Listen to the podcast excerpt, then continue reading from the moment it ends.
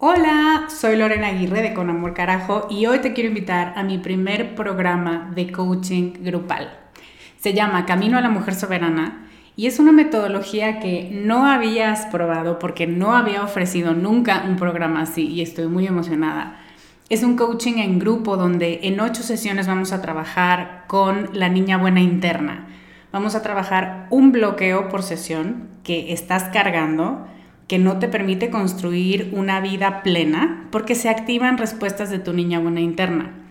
Y te voy a dar una práctica para ejercitar una habilidad que contrarreste este bloqueo y, muy importante, vas a tener el input, las vivencias y las mejores prácticas de tus pares, de otras que están igual de interesadas que tú en trabajar con esta niña y con esta soberana y de quienes te vas a enriquecer mucho.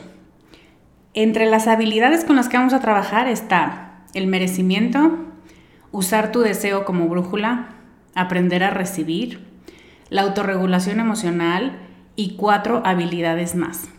Este es un grupo reducido, tenemos 15 sillas y una de ellas puede ser para ti. Te invito a que vayas a descubremasdeti.com diagonal camino para revisar las ocho habilidades completas la metodología mayormente explicada, los planes de pago y para que veas dónde nos puedes encontrar si tienes preguntas. Te esperamos allá para recorrer este camino juntas. Hiring for your small business? If you're not looking for professionals on LinkedIn, you're looking in the wrong place. That's like looking for your car keys in a fish tank. LinkedIn helps you hire professionals you can't find anywhere else, even those who aren't actively searching for a new job but might be open to the perfect role. In a given month, over 70% of LinkedIn users don't even visit other leading job sites. So start looking in the right place. With LinkedIn, you can hire professionals like a professional. Post your free job on linkedin.com slash people today. Estás escuchando Con Amor Carajo, capítulo 88.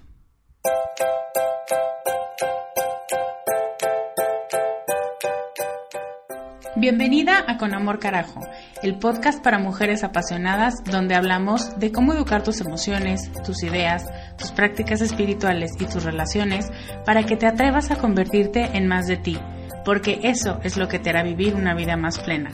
No cambiar, sino ser más tú.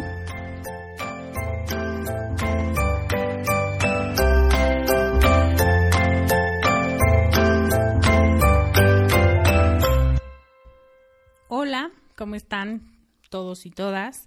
Soy Lorena Aguirre y quiero agradecerte muchísimo los mails, los mensajes em, y en general todo el apoyo que hemos recibido, bueno, que yo he recibido en lo personal y que he visto que hemos recibido como país y como una sociedad que está pasando por un trago muy amargo. Te agradezco muchísimo el cariño y el apoyo y las donaciones y las oraciones porque ninguno es desperdiciado. Muchísimas gracias. Hoy te quiero contar, bueno, no, no te voy a contar esto, de eso no se va a tratar el podcast, pero antes de empezar te quiero contar un conflicto que tuve en días pasados como post-shock y que seguramente tú has sentido si vives en México y si viste y viviste el desastre que provocó este terremoto en este país. Por un momento fue tanto el shock que no supe si seguir con el podcast, si darle un break en lo que los ánimos se calmaban, en lo que terminábamos de ayudar. Y de pronto entendí que no, que ayudar no iba a ser una tarea de unos días. Eh, no sabía si seguir hablando de lo mismo. Y después entendí que con eso lo único que hacemos es seguir fomentando el estrés colectivo y seguir reviviendo y reviviendo el trauma, porque eso es lo que estamos viviendo en este momento. Y mm, ayer di una clase de la vida después del temblor y me quedaron claras em, tres cosas. Eh, primero que seguir hablando del tema de la manera en que lo hemos estado haciendo, compartiendo imágenes, compartiendo fotos, compartiendo videos de cómo se vivió el desastre. No le está ayudando a nadie, solamente nos victimiza más, nos altera más y nos mantiene en este estado de estrés postraumático, donde revivimos la situación y donde sentimos que sigue pasando. Y aquí quiero abrir un paréntesis, si tienes esos síntomas, si tienes esta sensación, em, te quiero decir que si dejas que esto pase, si no lo quieres frenar, si no quieres regresar a la normalidad ya hoy, en este momento, solito tu cerebro, por los mecanismos que tiene, que lo que quieren es que tú estés bien y que estés equilibrada, va a empezar a disminuir la intensidad de lo que sentimos en este momento. Entonces, eso, escuchar alarmas que no están y sentir que se mueve el piso cuando no se está moviendo, todas esas sensaciones fantasmas se van a quitar si tú decides no darles más peso, si decides no responder eh, con, con mucha ansiedad. Solito el cerebro dice, ok, entonces ya no estamos en riesgo. Ya puedo empezar a, a liberar un poco, a, digamos que cuando estamos estresados el cerebro se adueña de muchos sistemas y no lo pensamos. Son reacciones de supervivencia que no pensamos y que cuando las pensamos las pensamos fatalistamente. Entonces, si dejamos que fluyan y decimos, no está pasando nada, estoy bien, en este momento estoy bien, naturalmente el cerebro se va tranquilizando y va entendiendo que ya no tiene que estar tan a la defensiva, que lo está porque nos está cuidando y porque es muy maravilloso. Entonces, a pesar de que se sienta muy fea la ansiedad, eso es una muestra de que tu sistema de miedo y tu sistema de alerta está funcionando perfectamente y lo que quiere es cuidarte y rescatarte si tuviera que hacerlo. Entonces cierro el paréntesis. Me di cuenta de eso, que tenemos que dejar de hablar del tema de una manera victimizante, de una manera de compartir los hechos. Yo creo que nadie necesita que sigamos compartiendo eh, imágenes y situaciones que provocan estrés. Lo que necesitamos compartir es cómo lo vivimos y qué vamos a aprender de esto. Eso es más constructivo que solamente estar mandando imágenes y mandando cadenas y diciendo eh, cuándo va a ser el próximo terremoto porque nadie lo sabe. El mismo sismológico nacional se la pasa repitiéndolo. Entonces, bueno, eso fue una cosa. Eh, otra cosa es que además de ayudar con donativos y en especie, que eso es lo que sí ayuda y lo que sí hace falta, la mejor muestra de respeto hacia las víctimas de la tragedia, hacia los fallecimientos, hacia las personas que en este momento no pueden tener una vida como la que tenían antes, repito, es ayudar y también es tomando las mejores decisiones posibles, buscando estar bien y que los que están a nuestro alrededor también estén bien. Porque por algo tú y yo seguimos aquí. Y con 88 programas atrás, bueno, 87, ni tú ni yo creemos en las coincidencias. Entonces hay que aprovechar cada oportunidad, hay que dar gracias por la oportunidad que tenemos y compartirla con quien en este momento por circunstancias ajenas a ellos no pueden. Eso es cerrar el círculo y poder no seguir en, en el dolor que no sirve, o sea, el dolor choqueante ya pasó la semana pasada, el dolor sigue en nuestro corazón evidentemente, porque, pues sí, porque fue un trauma y fue muy impactante para todos, pero necesitamos empezar a recuperarnos y empezar a, a ponerle mucho más fuerza a lo que hacemos mucho más empeño a esta terquedad por estar bien, por ser felices, por hacer felices a los que nos rodean, por ayudar, por compartir, por estar para ellos si nos sentimos suficientemente fuertes, eso es algo que sí ayuda. Y finalmente me acordé, o me cayó el 20, que este podcast es la manera que tengo de servirte, ¿no? Hablando de, de ponernos al servicio de quien lo necesita. Entonces no fue tanto una decisión, más bien fue un recordatorio de que mi compromiso contigo es real y que en los momentos más complicados es cuando más necesitamos de contenidos valiosos que realmente aporten sentido a lo que nos pasa. Y eso es lo que yo intento y creo que eso es lo que logro porque me enorgullece mucho el contenido que te comparto y los comentarios que me han mandado durante estas semanas eh, me lo han hecho saber también, que efectivamente funciona y les hace vivir una mejor vida y los hace sentir mejor. Y de eso se trata, de poner esta información que yo tengo al servicio de quien la quiera usar para tener una mejor calidad de vida. Eso es lo que, todo eso, fíjense, aprendí con una clase que di ayer. Antes de empezar el tema de hoy, quisiera que me acompañaras a guardar un minuto de silencio por todas las vidas perdidas, por el caos en este país y por la esperanza que está muy viva, pero que nos habíamos olvidado de escuchar entre tanto ruido y entre tanto cinismo.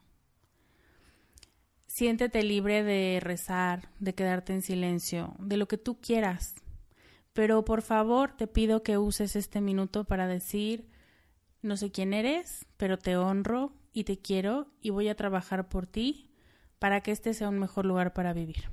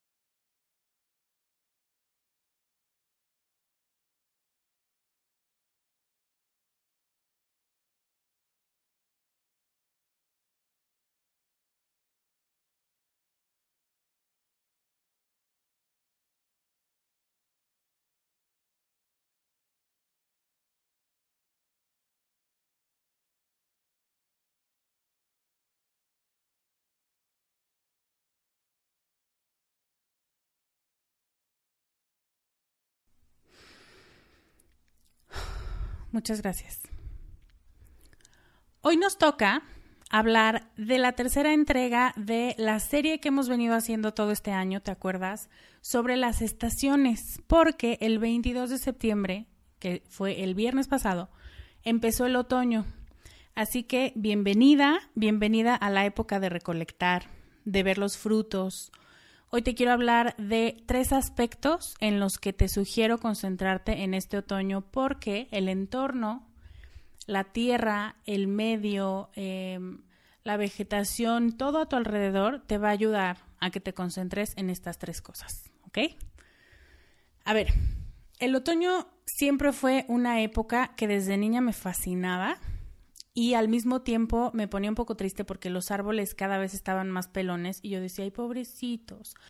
Antes tenían muchas hojas y ahorita ya no tienen nada. Pero lo fascinante era que yo sabía que dentro de unos meses iban a volver a dar frutos y flores y los pájaros iban a volver a vivir en ellos y se iban a convertir en lo más espléndido que podían ser. Pero una cosa que aprendí desde niña, la explicación que yo me di desde niña, a lo mejor un poco menos elaborada de la que te voy a dar ahorita, es que para que el desarrollo sea completo y sea integral y realmente cumplamos con un ciclo, no nos podemos saltar fases, por muy dolorosas que sean, por muy solitarias que sean, eh, por muy apagadas, porque por muy lejanas que sean de lo que habíamos planeado. Si los árboles no mudan de hojas, se pudren. Y aunque el tema de renovarse lo voy a dejar para el invierno, porque ese es el fuerte del invierno, durante el otoño volvemos a recordar que todo empieza a alentarse, que todo eventualmente termina para que algo más vuelva a nacer. Tu misma personalidad va evolucionando con el tiempo, pero si te quieres aferrar a ella, difícilmente puedes hacer espacio para convertirte en una mejor versión tuya. Y en otoño es importante em, recordar que parar un poco, que bajar el ritmo, que em, hacer pausas es necesario. Incluso por eso es que muchas veces, si tú te fijas, hay gente que renuncia en estas épocas.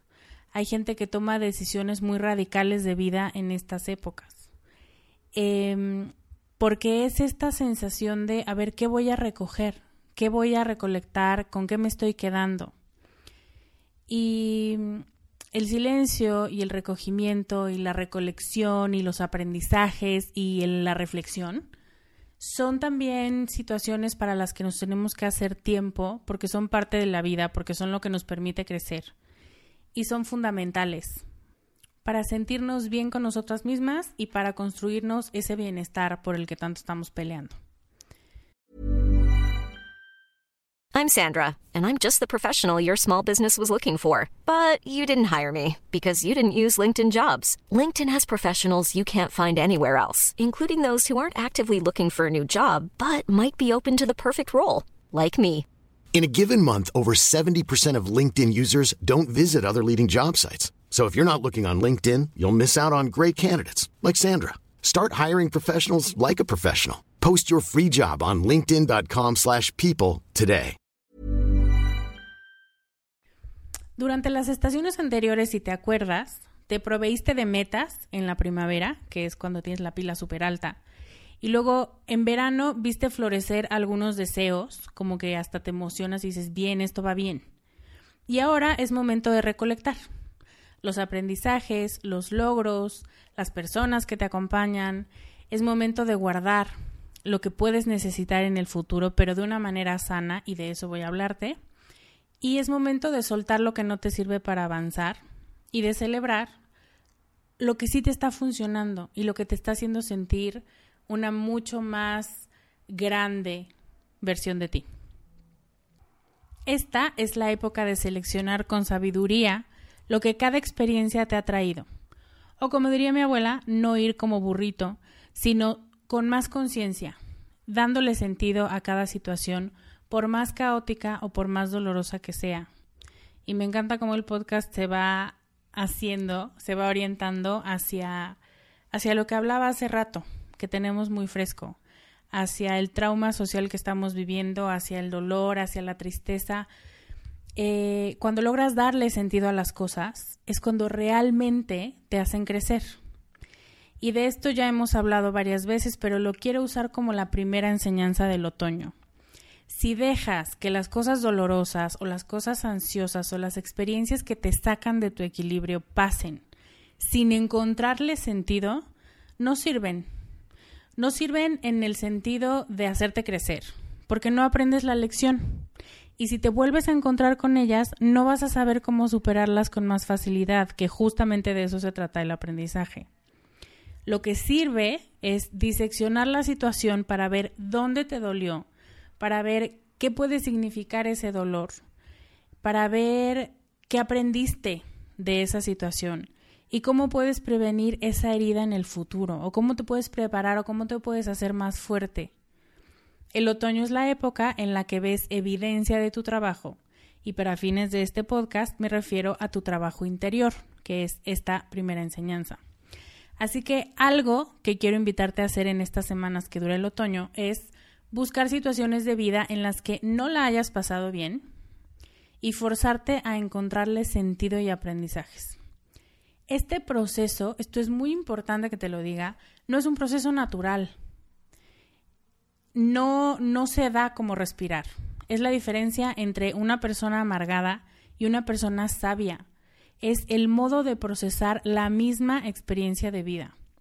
Y si decides que quieres ser sabia, tienes que hacer ese análisis, no del dolor, porque volvemos a la idea de ser víctima, sino de lo que tú aprendiste de ti, de otros, de Dios, de la vida, de tu entorno, y tener todas esas experiencias y esos aprendizajes presentes por si se vuelve a presentar algo parecido. Esa es la primera enseñanza. Eso es recolectar para mí. Ahora que recolectas los aprendizajes, que este es el punto 2, es momento de guardar. Y con guardar me refiero a proveerte de lo necesario, de guardar lo que realmente tiene sentido que guardes, porque lo vas a necesitar en el invierno. Y esto es en el frío, en la oscuridad, en la incertidumbre. Se trata de guardar lo que necesitas y de saber diferenciar entre lo necesario y lo accesorio, que aquí muchas veces es donde nos confundimos muchísimo.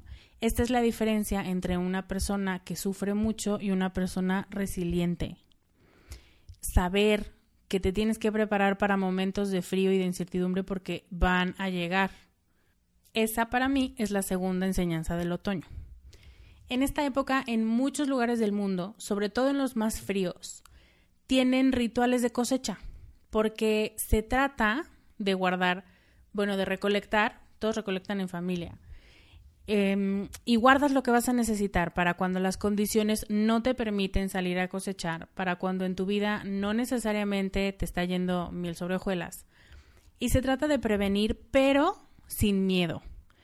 Sin miedo es que si no lo guardo tal vez va a venir una catástrofe o me voy a regañar muchísimo por no haberlo previsto.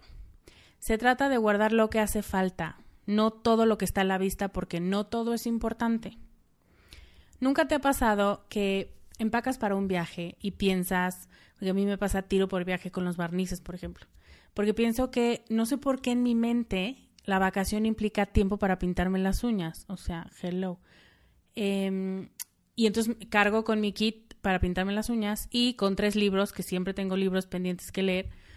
Y resulta que luego te das cuenta que ni siquiera abriste los libros, que además pesan un montón, y que tus barnices se quedaron en la maleta.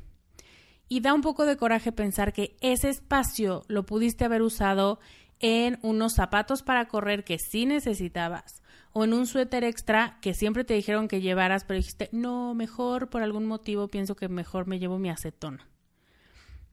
Así la vida. Para poder vivirla mejor hay que adaptarse a la situación, a la estación, eh, cargar con lo necesario y aprender a cambiar con ella, a sacar de tu maleta emocional las cosas que no hacen falta ya o que por el momento, porque también eso de pronto nos da mucho miedo, que si lo sacamos ya lo vamos a perder o no lo vamos a volver a encontrar, o si quito este pendiente o esta, este sueño de mi lista por el momento, ya nunca lo voy a retomar. No, puede ser em, sacarlo temporalmente de la maleta. Puedes poner en pausa algunas cosas sin necesidad de sentirte culpable. Aprende entonces a guardar solo lo que necesitas para que la mochila no te pese más de lo necesario y no te cargues emocionalmente y no sigas agobiada por cuidar tantísimas cosas que ni siquiera hacían falta. En el regalo de hoy te hago una serie de preguntas que te pueden ayudar a ver con más claridad lo que puedes seguir persiguiendo porque vale la pena y lo que no. Porque al final tú tienes la respuesta de cuáles son tus metas y de qué es lo que más necesitas buscar y en qué tienes que seguirte concentrando y qué es lo que sí ya de plano le puedes poner pausa por unos meses o incluso por unos años. Tú tienes la respuesta, pero estas preguntas espero que te ayuden a sacarla y a darte más claridad. Este regalo de hoy está en descubremasdeti.com diagonal 88 y ahí puedes bajar tu guía para el otoño. Y finalmente, la tercera enseñanza de la que te quiero hablar es la celebración. Igual en muchos lugares del mundo, y yo no sé por qué los latinos no lo hacemos como festejo oficial si somos súper festejadores y súper agradecidos. Existe un día de dar las gracias y si lo piensas es muy lógico, porque resulta que recolectas y que tienes en tu casa y sobre tu mesa todo por lo que trabajaste. Todos los aprendizajes que has colectado, las personas que se han sumado a tu plan de vida, que son unos regalotes, los elementos de vida que has abandonado a la mitad del camino porque te diste cuenta que en vez de ayudar estorbaban. Y esto puede ser ideas, eh, situaciones, trabajos, personas, conversaciones, mil cosas que vas dejando en el camino y que fuera de pensar que qué miedo a lo mejor luego lo necesito, te quitan un peso de encima. Todo esto son razones para dar gracias y para celebrar. Entonces, te invito a celebrar con quienes enriquecen tu vida, a recordar qué es lo importante, qué es lo que tienes enfrente de ti. Eh, celebra con quienes te ayudaron a lograr las metas que te propusiste. Usa esta celebración para dar gracias a Dios y a la vida por lo que tienes, por lo que no tienes, por lo que has luchado pero todavía no llega, pero confías que va a llegar. Por el momento, viendo todo lo que tienes enfrente, estás bien. Celebra lo que notas en ti como una mejora personal. Celebra todo lo que aún tienes para hacer crecer. El otoño es una temporada de celebrar y de agradecer por lo que tienes. Y esa es una de mis acciones favoritas, y no solamente mía, sino de los psicólogos positivos, que también ya hemos hablado de este tema antes, porque lo recomiendan el agradecimiento y los rituales de celebración como una estrategia para aumentar la felicidad. Entonces, te lo dejo de tarea también, tienes tres meses, de una vez ve planeando cómo vas a organizar algo para agradecerle a la gente y a la vida y a Dios y a ti misma lo que has aprendido este año. Entonces, resumiendo, en estos tres meses y antes de Navidad, concéntrate en encontrarle sentido a lo que te sucede para recolectar aprendizajes, porque no vienen solos. Aprende a guardar lo que necesitas y a no aferrarte y a fluir con la temporada y sacar lo que no te hace falta. Y finalmente, ejercita el celebrar tus logros, especialmente con quien te ha ayudado a llegar ahí y a dar gracias por lo que tienes. Eso es lo que tengo que decirte por hoy. Espero que te sirva, espero que lo pongas en práctica, espero que te haga sentido, porque mm, a mí sí, porque sí pasa mucho en estas épocas, en esta temporada, que te pones un poco más reflexiva. Es por eso, te digo que el entorno te ayuda. El ciclo, la parte del ciclo en la que estamos em, en el año, ayuda a que te pongas en ese mood. Te recuerdo que en descubremasdeti.com diagonal 88 puedes encontrar un cuestionario para ayudarte a preparar tu otoño. Déjame un comentario en esta página y dime cuál de las tres recomendaciones a las que te invité en este podcast te hace más falta y te emociona más hacer. Me despido por hoy, no sin antes recordarte y pedirte con el corazón que sigas haciendo donaciones para los damnificados y que una manera de dar gracias por lo que tienes es compartirlo con quien en este momento no lo tiene. Te mando un beso y un abrazo. Ánimo. Yo soy Lorena Aguirre y te veo la próxima semana con más consejos para ser más tú. Bye.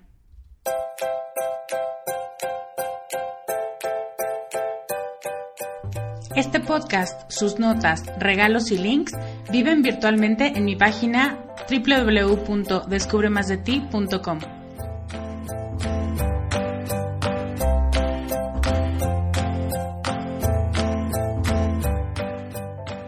Carajo.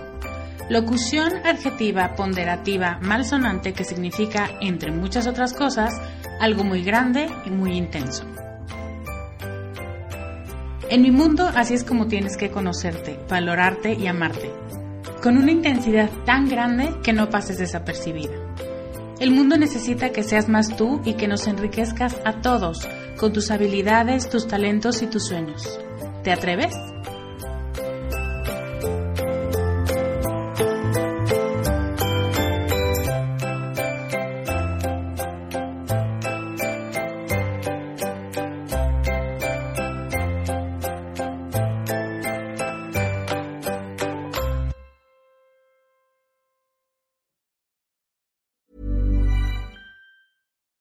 Deserves the best, and there's no better place to shop for Mother's Day than Whole Foods Market. They're your destination for unbeatable savings, from premium gifts to show-stopping flowers and irresistible desserts. Start by saving 33% with Prime on all body care and candles. Then get a 15-stem bunch of tulips for just $9.99 each with Prime. Round out Mom's menu with festive rosé, irresistible berry chantilly cake, and more special treats. Come celebrate Mother's Day at Whole Foods Market.